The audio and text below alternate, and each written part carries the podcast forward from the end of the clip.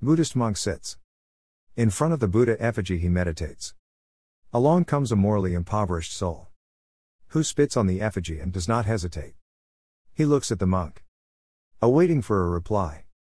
You spit, I pray, says the monk. Without turning a blind eye. The moral of this story those who try to spit at heaven.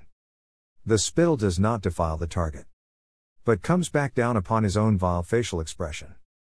DCG